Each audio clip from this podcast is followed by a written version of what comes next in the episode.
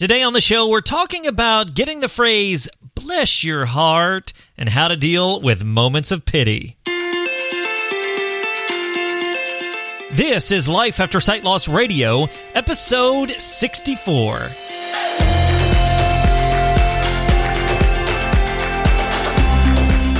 Hello, everyone, and welcome to the podcast helping you discover life after sight loss. My name is Derek Daniel. I am your host and resident VIP, aka visually impaired person. Hey, if you're new to the program, welcome aboard. This is the place where we do product reviews, we talk life advice, encouragement, relationships, technology, emotional support, and so much more, all with the express purpose of helping individuals and families who are going through or facing physical sight loss. Thank you so much for joining me this week. We're going to have a great time. We got a topic that a lot of people have asked me about. It's this idea of when people give you pity. Yay, pity!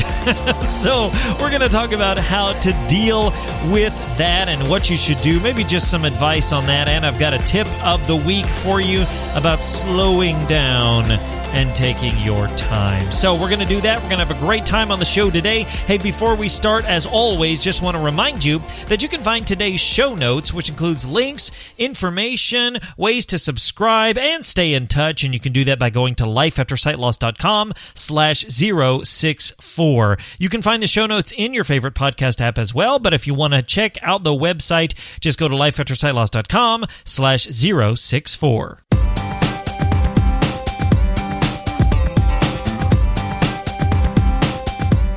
Now, I don't know where you're from. Maybe you're from the United States. Maybe you're from outside, and who knows, England, uh, Canada, Australia. Who knows where you're from? But in my part of the country here, I'm in the Midwest, we have sort of sometimes Southern culture. Now, Southern culture, maybe you've heard about it, maybe you haven't, but one of the big things in our culture is this phrase, bless your heart. Now, it can mean a lot of different things. For example, it might be trying to cover up something ugly that you say. Now, when I say something ugly, I don't mean you look ugly. That's what we say in the South when something doesn't, isn't very kind. We say, well, that sounded ugly. But you might be saying, oh, he's dumb as a box of rocks, bless his heart you know, that sort of thing. And so, in the context of what we're talking about today, what we mean is kind of this pity that we get from people. You know, you might tell somebody that you're visually impaired and they give you the look like, oh, bless your heart, your life must be awful. And it's really not awful, but they have this concept that blindness is the worst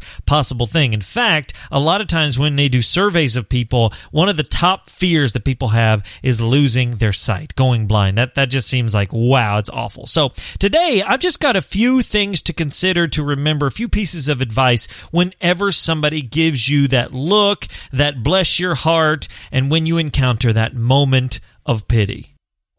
So the first thing is to remember that most people are genuinely compassionate. They're genuinely trying to be compassionate and offer you sympathy and care and they're just they don't, you know, fully get it, but they're genuine in their compassion to you. They're not trying to be condescending, they're not trying to say your life is awful or anything like that. I think that's what we think of when somebody gives us that look, that bless your heart, you know, whatever. It's like, "Oh, what are you trying to say about my life?" They're not really trying to say anything. They're just trying to empathize with you, with you, excuse me, then your life must be difficult. Now, at times we think my life's wonderful. How dare you say that? But, you know, our life is somewhat difficult at times. Not all the time, obviously, but sometimes it's a struggle.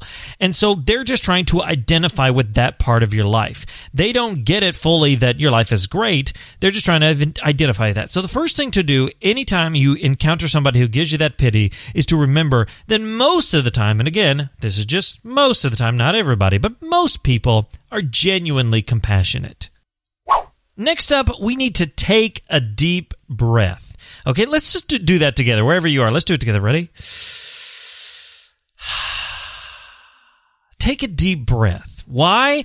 Because whenever we encounter somebody, especially if they're sighted and especially if they give us the pity and the bless your heart and your life is awful, we want to get very angry. We, we're frustrated. How dare they say that about us? And we're quick to jump to a conclusion and then a barrage of things out of our mouth or nasty thoughts or whatever it might be. We just need to stop and take a deep breath because if we'll just do that, maybe count to five, whatever you need to do, that'll help you give that space to remember the first thing that most people are just trying to be compassionate. So if you're in a situation, whether it's pity or anything, I think a great thing to do is just stop and take a deep breath. Next up, I want to encourage you to ask questions before giving opinions. Now, what I mean by that is, again, we talked about how sometimes we jump to conclusions and we're like, hey, my life is great. Why would you think I need your pity? Why do you think my life is awful because I'm blind? Blindness is nothing, you know, we just jump to these things and we start giving our opinion on blindness. And what I would encourage us to do first, if we can, if we have the time and space, is to ask questions. Ask a question of that person, get them thinking, get them talking talking and sharing and see what it's all about. Because you might say, hey, you know, may I ask what you think about visual impairment? May I ask what your experience has been with visual impairment? May I ask um, what you think about somebody being blind? You know, and again, you're not trying to be condescending. Well, can I ask you what you think blind? You know, I'm not saying that. Genuinely ask a question and see what their response is because they might think, well, my brother was blind and gosh, he he ended up doing this thing and he ended up having this bad life or whatever.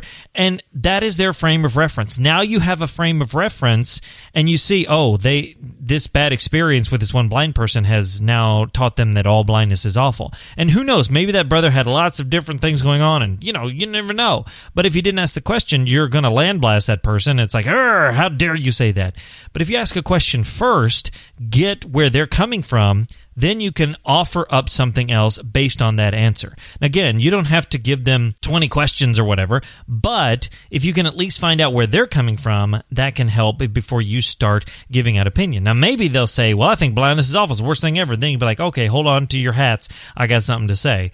But at least you're starting off being a little more people centric instead of just offering tons of, you know, frustrated opinion at them.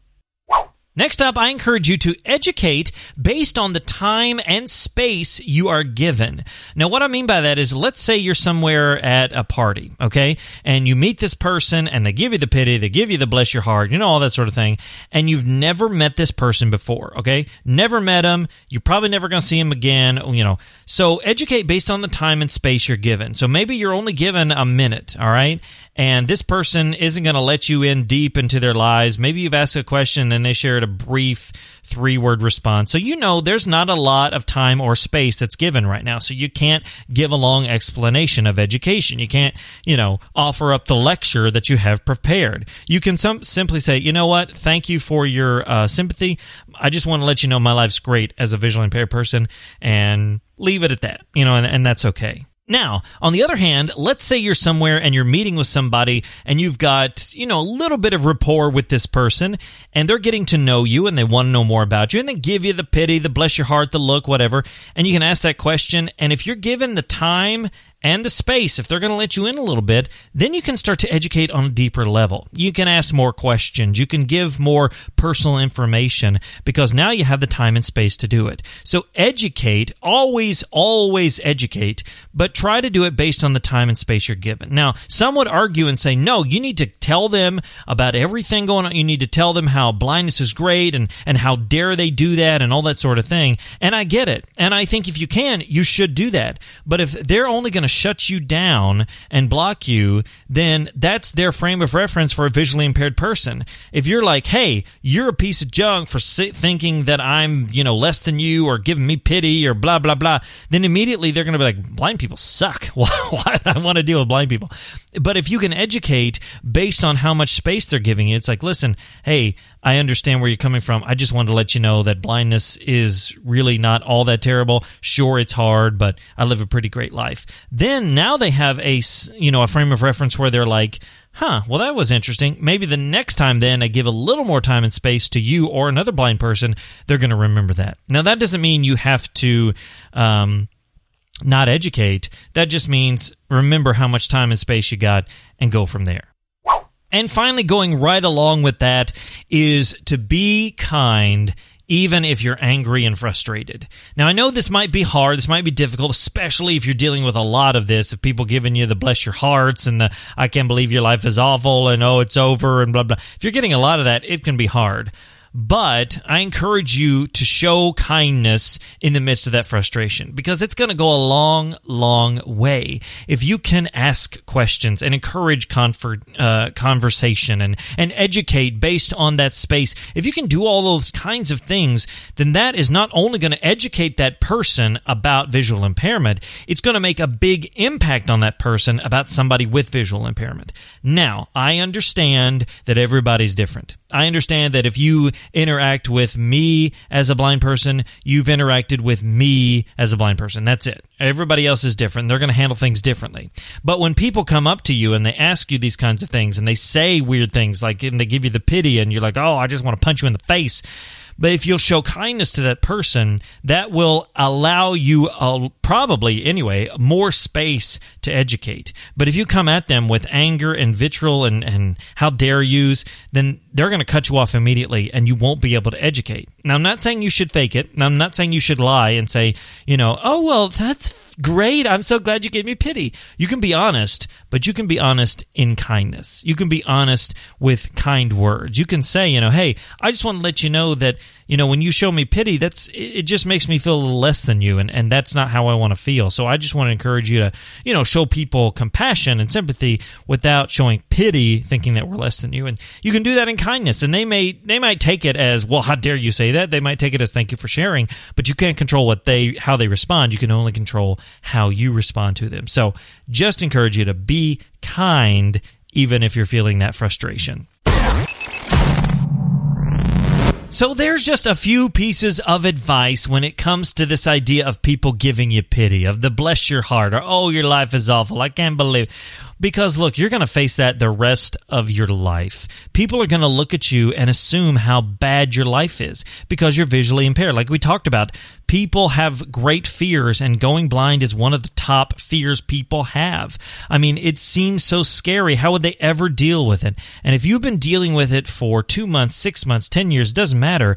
You know what it's like to deal with it and they don't. So they're only coming from a place of of ignorance. And I don't mean that negatively. They're not idiots. They're ignorant, meaning they just don't know. And so it's our job to educate and encourage and show the truth. And the truth is, while visual impairment is difficult, it is not a death sentence and we have a great life despite being visually impaired. So take these pieces of advice and and at the end just remember like I said people most people, and, and again, I emphasize the word most, most people are trying to be compassionate, and it's our job to help steer them in the right direction. So take that opportunity and educate with kindness.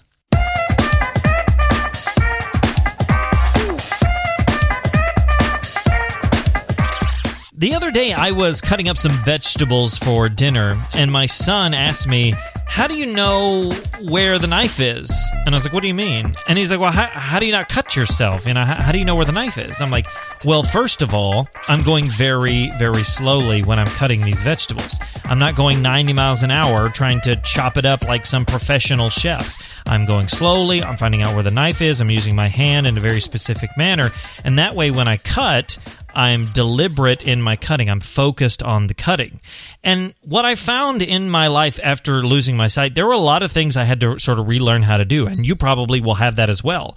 But I want to encourage you today as this tip of the week is that we need to slow down to take our time to focus on what we're doing. Now, that can be frustrating because we want to do it as quickly as we did before. Let's say you were a chef and you chop through vegetables, you know, 90 miles an hour, bam, bam, bam, bam, bam, and you're, you're going to town. Well, you might not be able to do that as a visually impaired person. You might, maybe you'll get great at it and you're going 90 miles an hour again. But at least at first, I encourage you to take your time. And even if you've been doing it for a while and you're still slow, you know what? It doesn't matter. The time it takes you to do it isn't as important as doing it itself. You know, if you have to cut up something, if you have to clean, if you have to work in the yard, if you have to, you know, sort clothes for the laundry, whatever you're doing, take time to do it. Prepare to take the time because, you know, sometimes it's a matter of safety, like cutting up vegetables. Sometimes it's a matter of not getting pink underwear, you know, when you mix up the loads of laundry. It can be something that matters after the fact. Maybe it doesn't seem like a big deal, but if you'll take your time, you'll be able to have much more success. And the thing about it is, whenever you're doing something and you're just trying to get it done, sometimes you will end up having a failure, like pink underwear or a cut finger. And that's not what you want because that is only going to add to the frustration of, I can't do this. Yeah, I can't do this. But if you'll take a few extra minutes, you know, just a few extra minutes, slow down, then you'll have many more successes, and that will help show you, wow, I can do this. It might take me a little bit longer, but now I'm focused and I can complete the task. So, the tip of the week this week, no matter how long you've been visually impaired, slow down and take your time.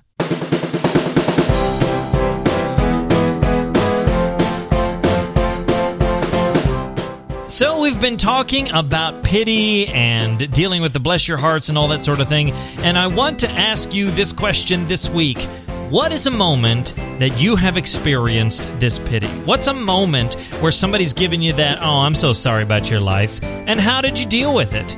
How did you deal with that moment of somebody saying, "Oh, your life is bad and I feel bad for you and I can't believe it" and all that sort of thing? How did you deal with it? I want to hear about it. I'm sure others want to hear about it as well. So, as we always say, feedback is fun. I want to hear from you. You can do that a few different ways. You can send me an email, Derek D E R E K at lifeaftersightloss.com. You can tweet me at the Derek Daniel, or you can leave me a voicemail, and the number to do that is 317 721 1027. My apologies to all you international listeners. That is not an international number, but if you want to send me a message, you can always record it like on your iPhone or something and email it to me, and I can listen to it that way as well. But no matter which way you decide to use, I look forward to hearing all your stories about pity and how you dealt with it, and I hope those come in very, very soon.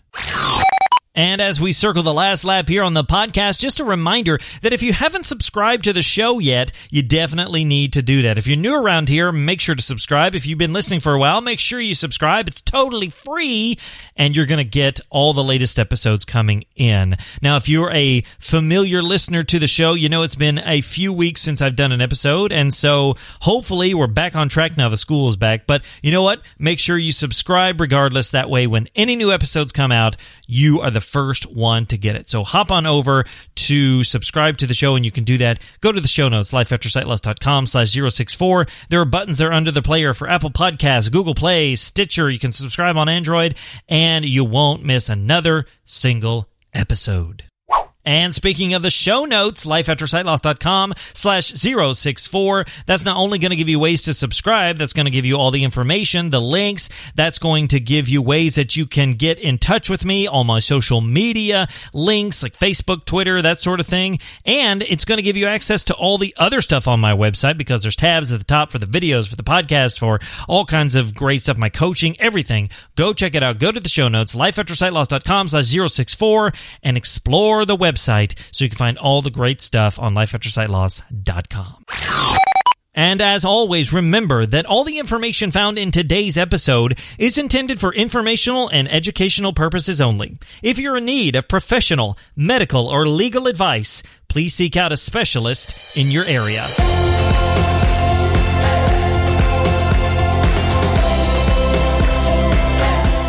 Thank you so much for listening wherever you are. And until next time, remember that sight loss isn't the end, it's just the beginning. My name is Derek Daniel from lifeaftersightloss.com, and I'll see you in the next one.